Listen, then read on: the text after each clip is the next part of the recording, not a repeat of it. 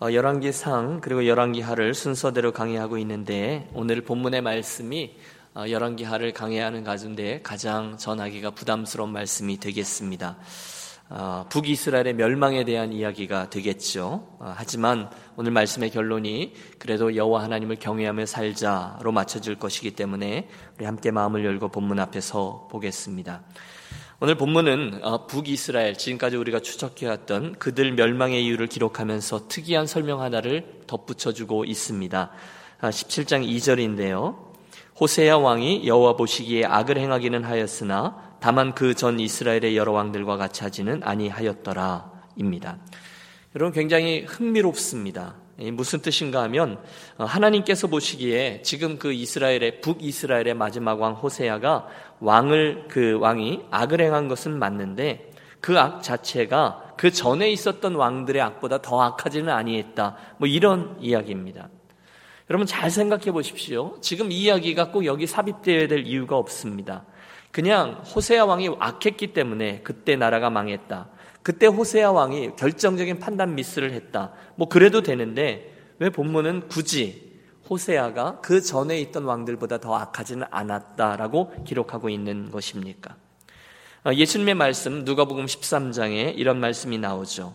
또 실로암에서 망대가 무너져 치어 죽은 18사람이 예루살렘에 거한 다른 모든 사람보다 죄가 더 있는 줄 아느냐 너희에게 이르노니 아니라 너희도 만일 회개치 아니하면 다 이와 같이 망하리라. 여러분 이해가 되십니까?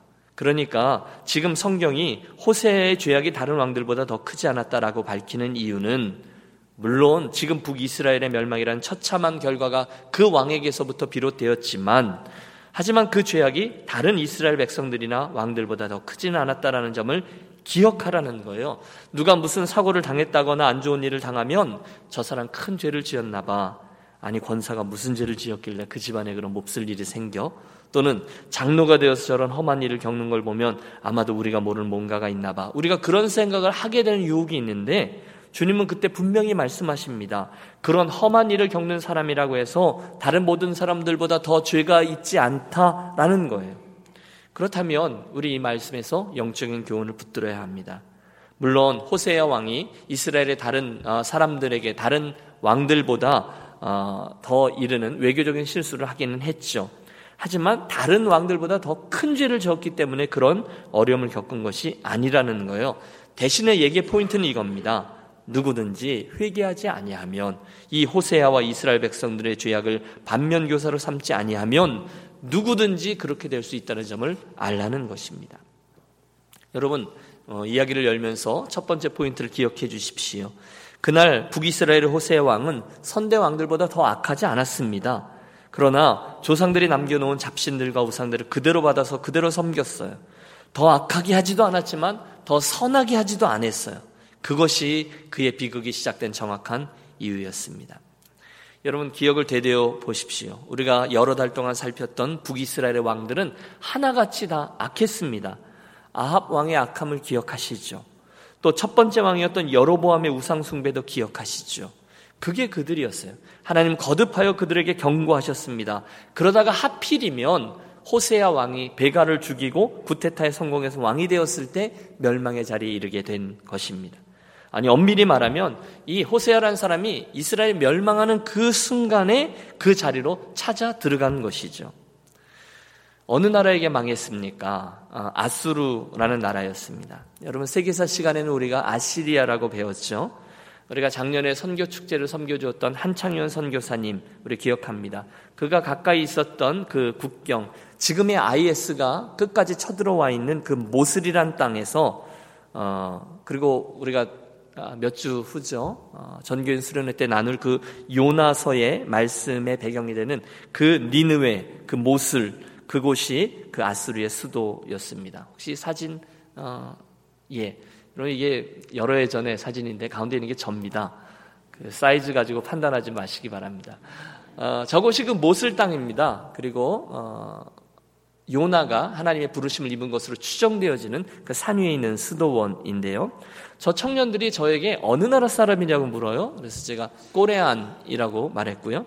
저도 똑같이 묻죠. 너희는 어디 나라 사람이냐라고 물었는데 뜻밖의 우리는 어, 아, 뜻밖의 이라크 사람이다라고 이야기하지 않고 우리는 아시리안이다 이렇게 이야기를 하더라고요.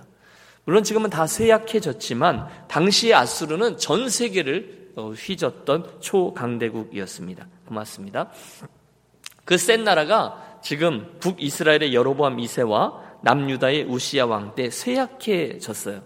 그리고 그 시기에 이스라엘 선지자 요나가 이 니느웨에 가서 말씀을 전함으로 그 니느웨 땅을 지금의 모슬인 그곳을 되살려 놓았던 일이 있었습니다. 그런데 그 때문인지 몰라도 그 다음에 아수르가 다시금 부강해졌어요. 오늘 3절을 보시면 그 부강해진 아수르의 왕 살만에셀이 올라와서 호세아 왕을 쳤고 이스라엘에게 항복 권했으며 그 결과 이스라엘은 그들에게 고개를 숙이고 조공을 바치게 되었습니다. 그리고 이야기가 이어질 수 있었지만 호세아 왕이 그게 싫은 겁니다. 그래서 4절을 보면 그가 애굽의 왕 소에게 사자들을 보내고 해마다 하던 대로 아스르 왕에게 조공을 드리지 아니하매 자기가 생각할 때 북쪽에 있던 아스르보다 남쪽에 있던 애굽이 더 강대국이라 느꼈던 것이죠. 그래서 아수르에게 조공을 보내지 아니하고 애굽 왕을 쫓아갔습니다. 자연히 아스르 왕이 화가 나서 이스라엘을 어, 쳐들어오고 어, 그 나라는 결국 멸망합니다.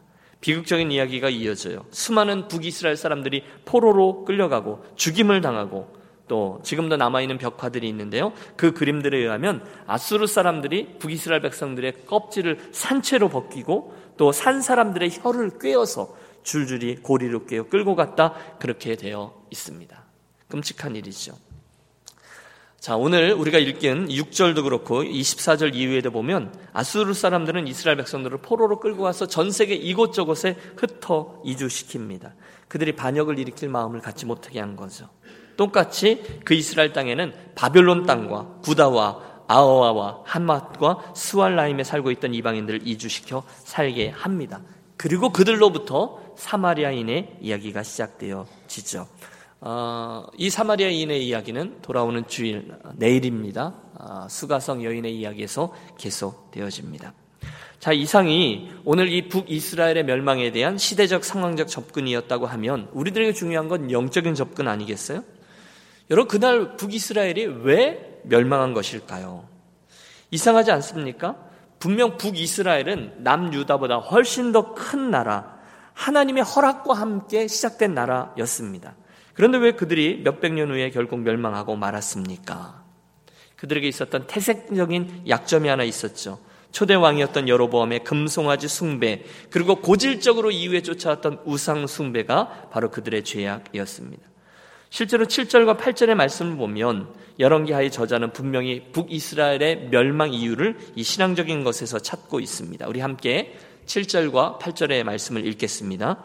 이 일은 이스라엘 자손이 자기를 애굽에서 인도하여 내사 애굽의 왕 바로의 손에서 벗어나게 하신 그 하나님 여호와께 죄를 범하고 또 다른 신들을 경외하며 여호와께서 이스라엘 자손 앞에서 쫓아내신 이방 사람들의 규례와 이스라엘 여러 왕이 세운 율례를 행하였음이더라.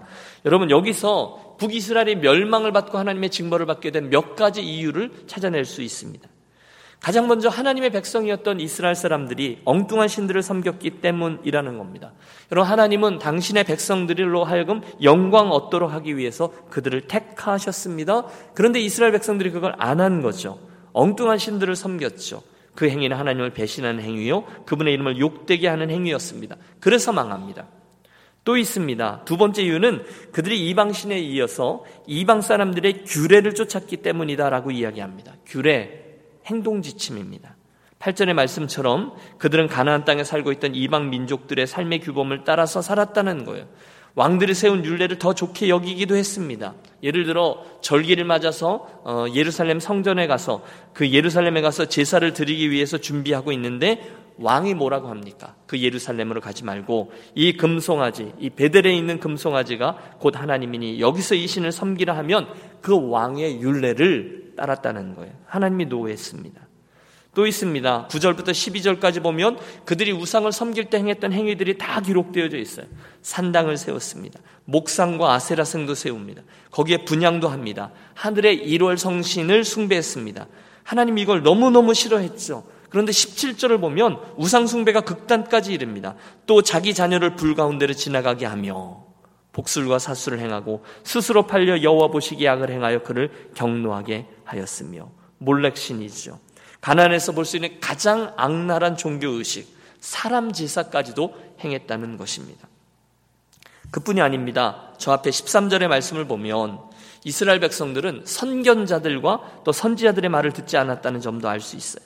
하나님의 종들을 우습게 여겼습니다. 듣지 않습니다. 자기의 소견대로 행합니다. 여러분, 우리가 북이스라엘 왕국에 주셨던 훌륭한 하나님의 선견자들을 압니다. 엘리야 선지자, 엘리사 선지자, 요나 선지자, 기라성과 같은 하나님의 일꾼들이 있었는데 백성들이 눈을 닫고 귀를 닫았던 것입니다. 오히려 그들을 욕하고 핍박하고 대항합니다. 너는 하나님의 말씀을 외치나? 그러나 나는 내 생각이 있다. 내 원하는 대로 하겠다. 이스라엘의 실수입니다. 그래서요. 결국 오늘 본장의 14절에 보면 이스라엘이 듣지 않고 목이 굳었다고 되어 있습니다. 듣지 않았다. 목이 굳었다. 한마디로 이스라엘은 총체적인 난국 앞에 선 것입니다. 보세요. 그들을 향한 하나님의 진노가 드디어 임합니다.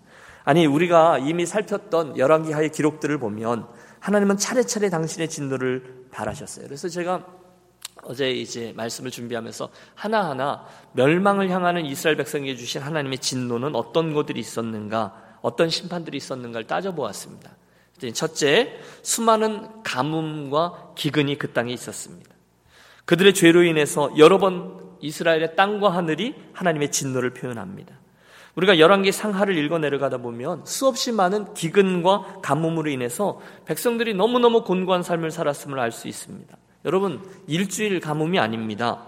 한 달, 두 달의 가뭄이 아닙니다. 어쩔 때는 3년 6개월 동안, 또 어쩔 때는 7년 동안의 가뭄이 그들에게 임합니다. 북이스라엘 사람들은 정신없이 골짜기마다 샘을 파고 그래도 여전히 물이 모자라 흉년을 거듭 경험합니다. 식량의 위기, 경제적 위기가 꼬리에 꼬리를 묻니다. 특별히 여러분, 바알과 아세라 신이 곧 비와 구름을 주관하고 농사의 풍요를 가져다 준다는 신들이었음을 우리 기억합니다. 그렇다면 하나님이 왜 이스라엘 백성을 향하여 툭하면 가뭄을 주셨는지, 왜 기근을 주셨는지 우리 넉넉히 이해할 수 있습니다. 또 있습니다. 하나님의 심판은 가뭄과 기근에 이어서 전쟁도 있었습니다. 지켜보셨죠? 북이스라엘에는 죄도 많았지만 특별히 건국 초기부터 시작해서 멸망하는 오늘에 이르기까지 끝없는 전쟁이 자리에 왔습니다. 주변에 있는 모든 나라들과 다투었어요. 심지어 상대적으로 약했던 남유다나 아람이나 블레셋은 물론이거니와 굉장한 강대국이었던 애굽, 마게도니아, 아수르, 바벨론 등 거의 모든 나라로부터 침공을 당합니다. 평화 없습니다. 항상 죽음의 공포가 그들을 엄습합니다. 질병도 주셨습니다. 크고 작은 병들이 왕과 백성들을 계속해서 힘들게 합니다. 그리고 마지막으로 결국 하나님의 최종적인 심판인 나라의 멸망이 그들에게 임했습니다. 물론 개인적으로도 여러 왕들이 멸망합니다. 또 아합의 가문처럼 한 가문 전체가 멸족을 당하기도 했습니다. 더 큰 단위인 나라, 북이스라엘 전체가 한순간 멸망에 이르렀습니다. 우리는 이를 통해서 누가 주인인지, 누가 심판주인지를 분명히 지켜보았습니다. 여러분 오늘 이야기의 주제가 심판의 이야기라 무척 무거운데요. 심판의 하나님, 멸망의 하나님 그건 맞아요. 그러나 동시에 그럼에도 불구하고 우리가 놓치지 말아야 될 것은 그런 끔찍한 심판의 한 가운데서도 만약에 어떤 한 개인이 만약에 어떤 한 가정이 나아가 한 나라가 다시금 하나님 말씀 앞으로 나오고 또다시 순종하면 그분은 언제든지 얼마든지 그들을 지키시고 복 주시고 그 환란에서 저희를 건져 주시곤 하셨다는 분임을 동시에 기억해야 될 것입니다. 우리가 지금까지 열왕기 상하에 수없이 지켜보았습니다. 그 큰 기근 가운데서도 가정의 경제적인 파산 앞에서도 수냄 여인, 사르밧 과부, 선지자 생도의 아내들처럼 하나님은 언제든지 그곳에 피할 길과 형통의 길을 예비해 놓으셨습니다. 나라도 마찬가지입니다. 우리가 다음 주에 살피겠지만 북이스라엘 멸망에 이어서 남유다도 고생했거든요. 그 남유다의 히스기야 왕 때는 강대국인 그 아수르의 사내립이 공격해 왔지만 하나님의 구원이 임하여 남유다는 다시금 살아나게 되었습니다. 하지만 오늘 북이스라엘의 호세와 같이 하나님을 끝까지 폐역한 채 하나님이 지키심을 당하지 못할 때 그 나라는 완전히 멸망의 자리로 가고 말았습니다. 그러므로 여러분 이 아침 이 어둡고 무거운 이야기 말씀의 결론은 한 가지입니다. 그날 북이스라엘의 멸망은 그들 스스로가 자초한 일이었습니다. 하나님 참으셨어요. 또 인내하셨어요. 또 기회를 주셨어요. 하나님은 수없이 많은 메신저들을 그들에게 보내어 주셨습니다. 어, 여러 기적들과 증거들. 그래서 하나님은 계속해서 온전히 여호와 하나님만을 섬기는 이스라엘 백성이 되어 주렴 기다려 주셨습니다. 하지만 또 다른 스토리죠. 북이스라엘은 끝까지 자기들이 원하는 대로 폐역의 스토리를 가다가 쓰다가 한순간 하나님이 그어 놓으신 인내의 선을 넘고야 말았습니다. 메네메네데겔 우바르신 우리 다니엘서에서도 그 벨사살 왕에게 쓰였던 하나님의 말씀을 압니다. 그 선을 넘었다는 것입니다. 그들은 회개치 않습니다. 결국 그들은 온 몸으로 하나님의 진노를 고스란히 받아내야 했습니다. 그러므로 오늘 열왕기하 17장에서 북이스라엘 멸망을 보며 우리가 얻게 되는 결론은 하나입니다. 범죄한 백성의 살 길은 오직 회개뿐이다. 여러분 한번 따라해 주십시오. 범죄한 백성의 살 길은 오직 회개뿐이다. 그러므로 어제도 살폈지만 회개에 이르는 것은 엄청난 축복이에요. 어떤 목사님의 따님 한 분이 안 믿는 남자와 어, 연애를 했습니다. 아버지 목사님이 눈물로 말리는데도 그 딸은 듣지 않고 기어이 자기의 뜻대로 결혼을 하고 말았어요. 그럴 수 있죠. 어, 때때로 우리가 어, 그것을 선교지로 생각하면 여러분 그 결코 쉽지 않아요. 끊임없이 기도해야 될 이유가 있습니다. 그런데 문제는 그 딸이 그리고 나서 그 남자를 따라 행했다는 거예요. 한 번, 두 번 따라서 신앙생활을 시작해보려고 했던 사위, 결국은 하나님을 떠납니다. 문제는 그를 권면해서 끝까지 믿음의 씨름을 해야 되는데 이 따님도 처음에는 어색해 하더니 나중에는 함께 하나님을 떠나고 말았습니다. 그리고 10여 년간 그녀는 자기 마음대로 삽니다. 그러던 중에 태어났던 외아들이 병이 들었고 그때라도 하나님을 찾아야 했지만 완고했던 그녀의 아집은 결국 하나님을 찾지 않습니다. 결국 하나님이 그 아들을 취하죠. 장례를 치른 후에 그녀는 그제서야 교회의 기도실을 찾아가 괴롭고 답답한 마음으로 한없이 울며 하소연을 시작합니다. 하나님 어떻게 이러실 수가 있습니까? 하나뿐인 내 아들이 왜 죽어야 합니까? 걔가 무슨 죄가 있습니까? 하나님이 너무너무 원망스럽습니다. 회개는 하지 않고 나오는 이 원망뿐입니다.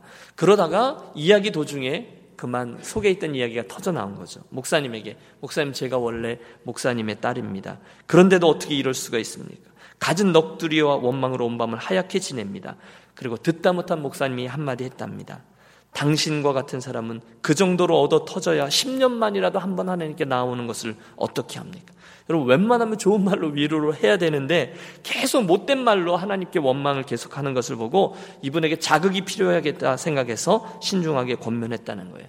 그 정도가 아니고는 당신이 제발로 하나님을 찾아오지 않을 것이므로 하나님이 그 방법을 취한 것입니다. 당신을 부르시려고 이 사건이 있게 하신 것입니다. 그제서야 이 여인이 눈을 크게 뜨고 무릎을 꿇고 회개했다라는 이야기를 듣습니다. 사랑하는 유년 가족 여러분, 그날 호세아가 남들보다 더 많은 죄를 지었기 때문에 북이스라엘 멸망에 빠진 것은 아니었습니다.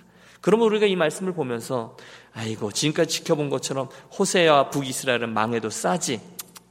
여러분 이렇게 본문을 단순히 적용하고 넘어가지 마십시오. 주님은 말씀하십니다. 이와 같이 너희도 회개하지 아니하면 멸망할 것이다 말씀하셨습니다. 돌이켜 보십시오. 열왕기 상하의 말씀 중에 특별히 북이스라엘의 왕들 이야기는 처음부터 끝까지 회개할 거리들이 가득합니다. 그리고 그들이 끝까지 회개하지 않았을 때 하나님은 극약 처방을 내리셨습니다. 따라서 사랑하는 여러분, 이 아침에 이 북이스라엘의 멸망이라는 무거운 스토리 앞에서 결국 죄악된 우리들의 인생은 회개만이 관건이구나. 너무도 분명한 메시지를 기억하고 우리가 수리형 인생이 아니라 정비형 인생으로 살아야지 또 한번 다짐하고 회개하며 주 앞에 나아가는 복된 아침을 맞이하게 되시기를 주의 이름으로 권합니다. 기도하겠습니다.